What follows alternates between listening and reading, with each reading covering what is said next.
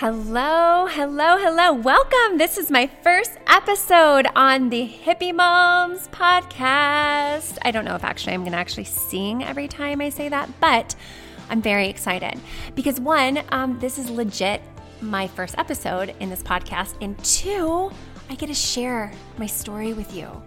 Um, this is a story I bet a lot of you can relate with, especially if you've been on a journey in motherhood to clean up your life uh, from toxins and just overall choosing a more holistic and Mother Nature infused way of living.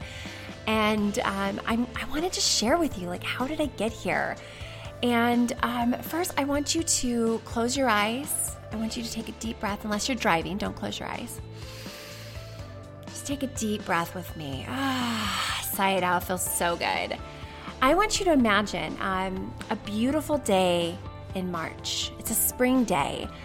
And we lived in Phoenix, Arizona at the time. Right now, we are in Albuquerque, New Mexico. And oh man, Arizona just has the best winters known to man. I mean, the average temperatures are normally in the low 70s and they're sunny and warm and it's crisp and beautiful in the morning and in the afternoon and evening and it's just oh it's just like everyone's out everyone's happy everyone's getting sunshine. It's just heaven.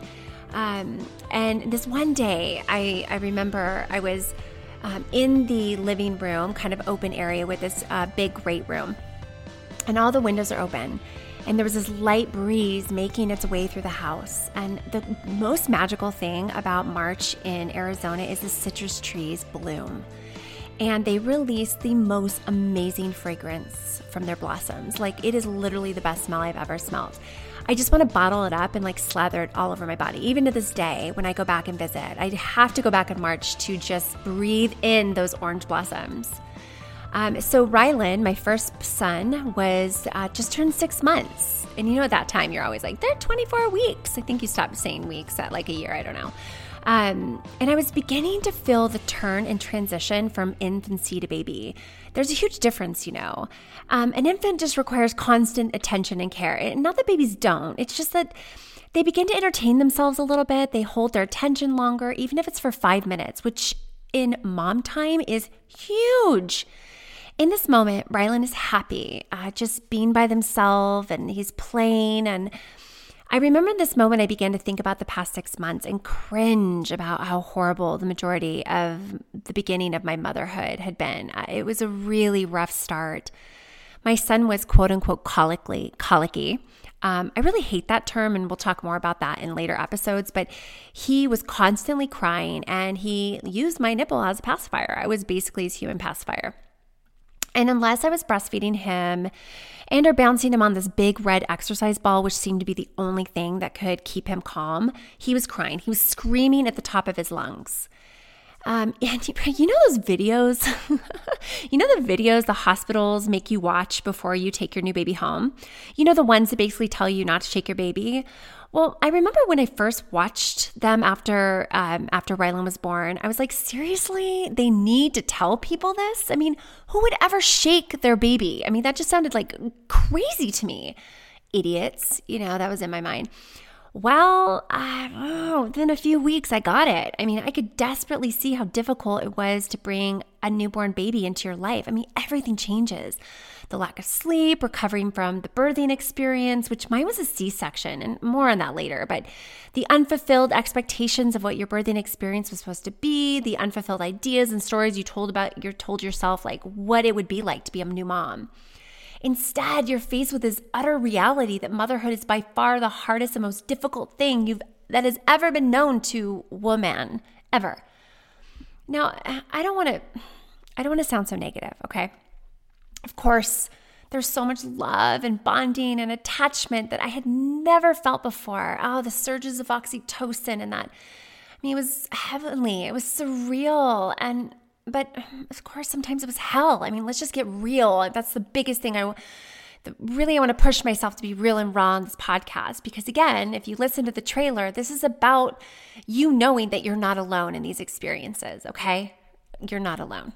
It's a big message from me. Um, so, um, in this moment, back to the moment, okay, let's continue on this day. He was happy. Rylan was happy. And for a moment, I actually thought I had this mom thing figured out. he was like six months, right? He was six months and the tides had changed. He was finally giving me like 10 to 15 minutes of time where he was in constant need of uh, my boob or soothing.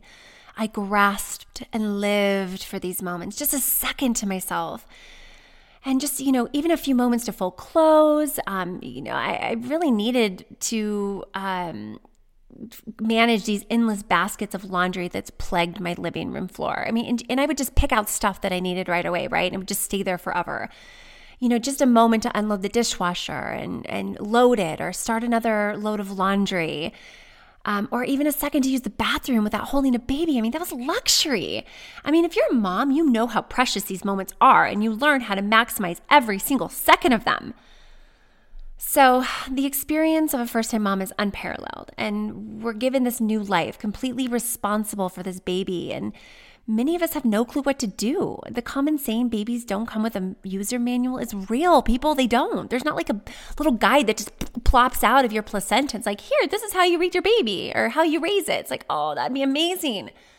We just have to figure it out. Maybe we read all the books, like what to expect and all the other forms of information to prepare us for motherhood, but there's nothing, uh, nothing that can ever prepare you to be a first time parent. Nothing. Okay? Nothing. And we're going to talk a little bit more about how to kind of deal in, with motherhood in a more graceful, more innate, intuitive way. That's going to be a, a, big thing. It's really connecting to that inner wisdom here. Um, but the thing is, let's get back to the story, right? I keep going off on tangents. That's kind of my thing, but I'm going to try and stay focused, okay? All right. So back to my son. He's sitting on the floor on one of those colorful mats that, of course, had been washed with Dreft. Uh, I now cringe at all the toxins I use, but I didn't know it then and all of his toys spilled onto the ground in front of him. He was playing and throwing and you know, a lot of them, which I received uh, for my baby shower, of course, they were clean with bleach to kill all the microbes that threatened his very existence, right? I was a good mom, I thought, you know, cleaning and sanitizing and all these things. And as I watched him from the kitchen, I saw him pick up this yellow plastic teething ring that he loved. And this teething ring had some like gooey liquid inside of it. And I noticed earlier how it had been chewed on so much that some of the plastic was actually chipping off. I mean, he was going at it.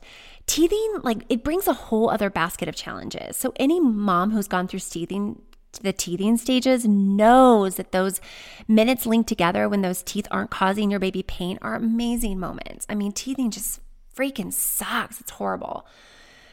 And this was it. Okay, here's the moment. So, this, the moment where I, I said to myself, I got this mom thing figured out, came to a screeching halt. So I was watching him gnaw on this ring and I just began to feel nauseous. A question. It came up within me like a wave coming to crash my beautiful sandcastle back into the flat and endless sand I built it from. It was a question that screamed at me. It was, it's like it's like it came inside up inside of me. Here's the question. The question was, is that safe? Is that plastic teething ring chipping off with that gooey center safe for my baby? I mean, that was the question. I didn't know. I mean, I felt like this deep punch to my gut. My my breathing started to slow down and my heart began pumping and even though I wasn't really connected to my body then as I am now, I I knew this feeling physically ill from this thought was a message. It was a message from within that demanded my attention.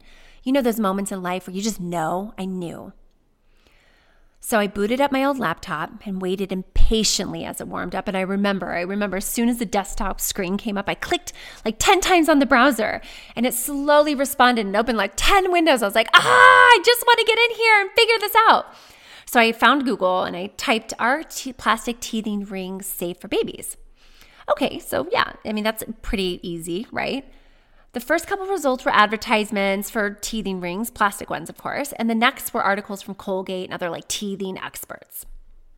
Then I scrolled deeper and found an article about the toxic effects of BPA in plastic products and I was like BP what? Like what is what is BPA?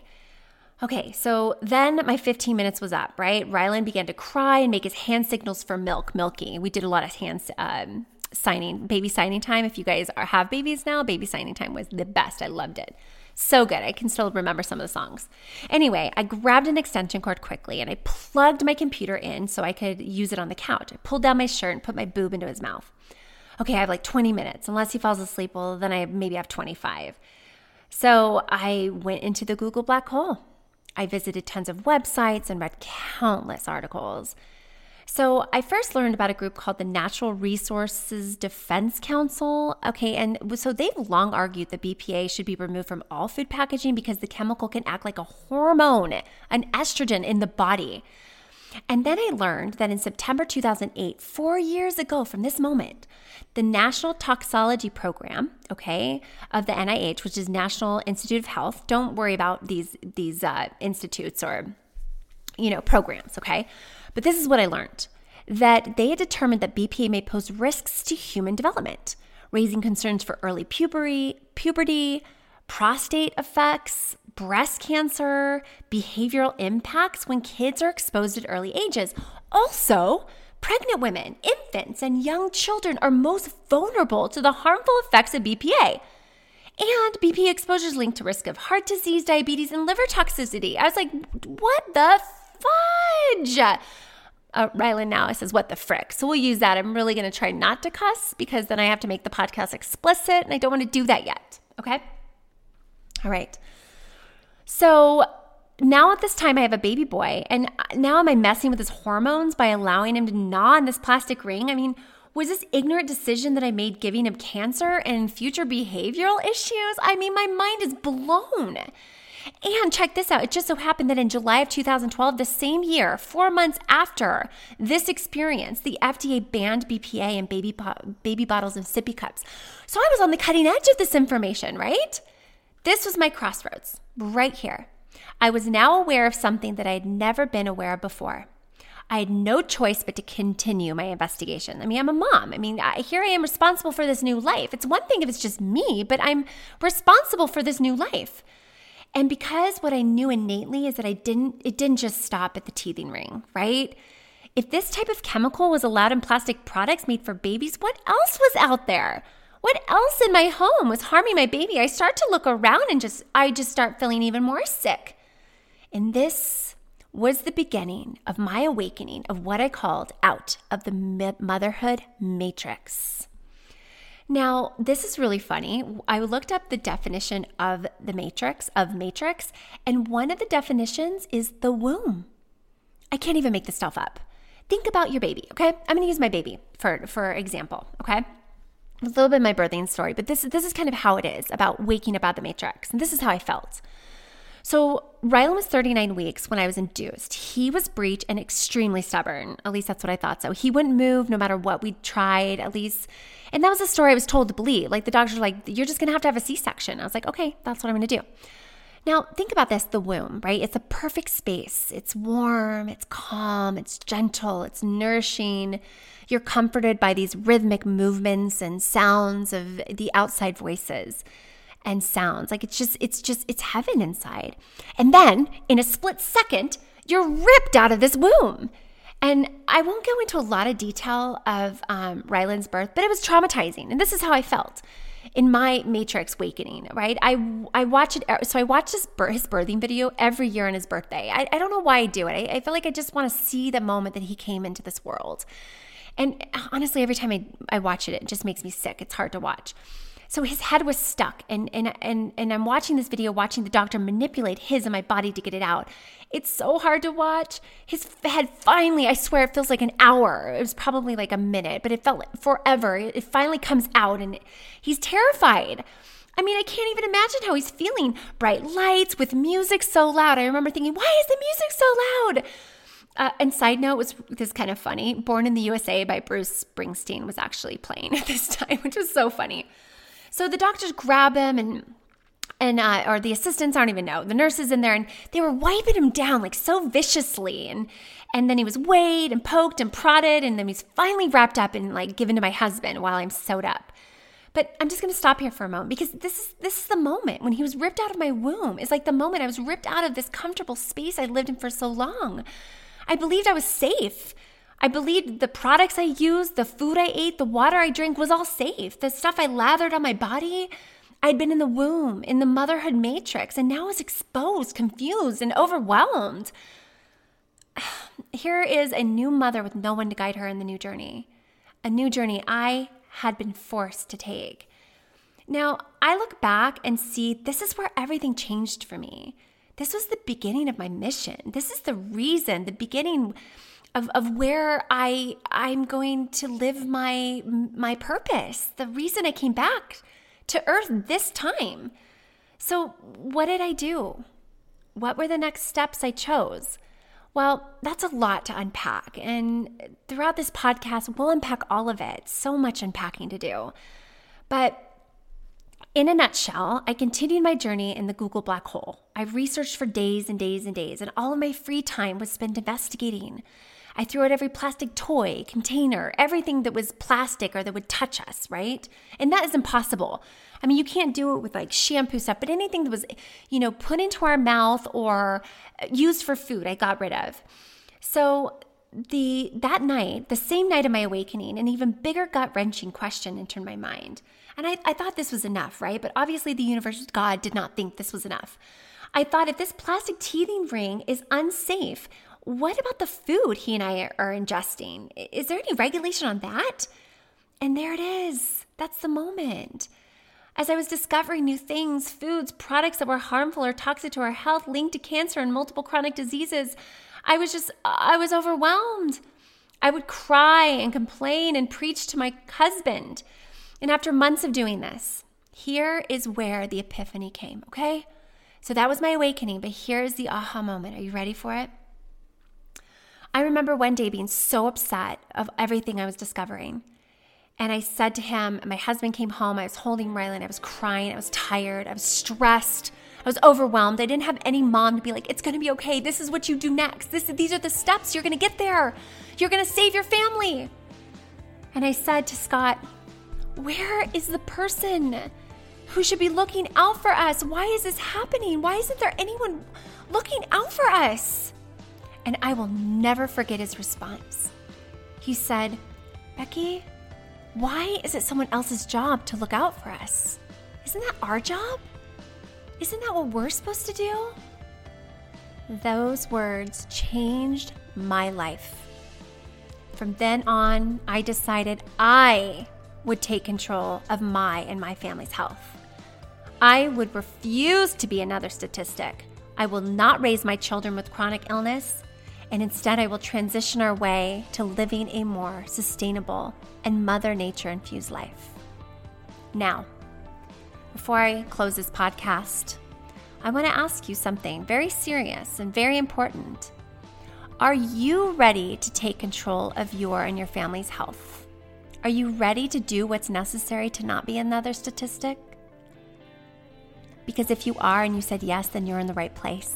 You're here with me I urge you to continue listening and subscribe to this podcast so we can evolve, grow, and be the change together because no one else is going to do it for us. We have to do it. We have to stop blaming the entities, the government, big pharma, all these people, because that's what people want to do is blame them. We have to take responsibility and we have to f- help our fellow sisters, our fellow mothers and moms and friends and and and husbands and people around us to wake up and the only way we do that is by living that truth and living that change day to day. Okay? Thank you for letting me share my story with you. I am so excited to begin this podcast and this journey. I hope you'll listen to the next one. Please leave comments and questions and I don't know what else you do on podcasts. Share, I guess. If you think this information is good, share it. Continue with me. We will change the world together. I love you all, my friends, family, tribe, community. I'll see you in the next episode.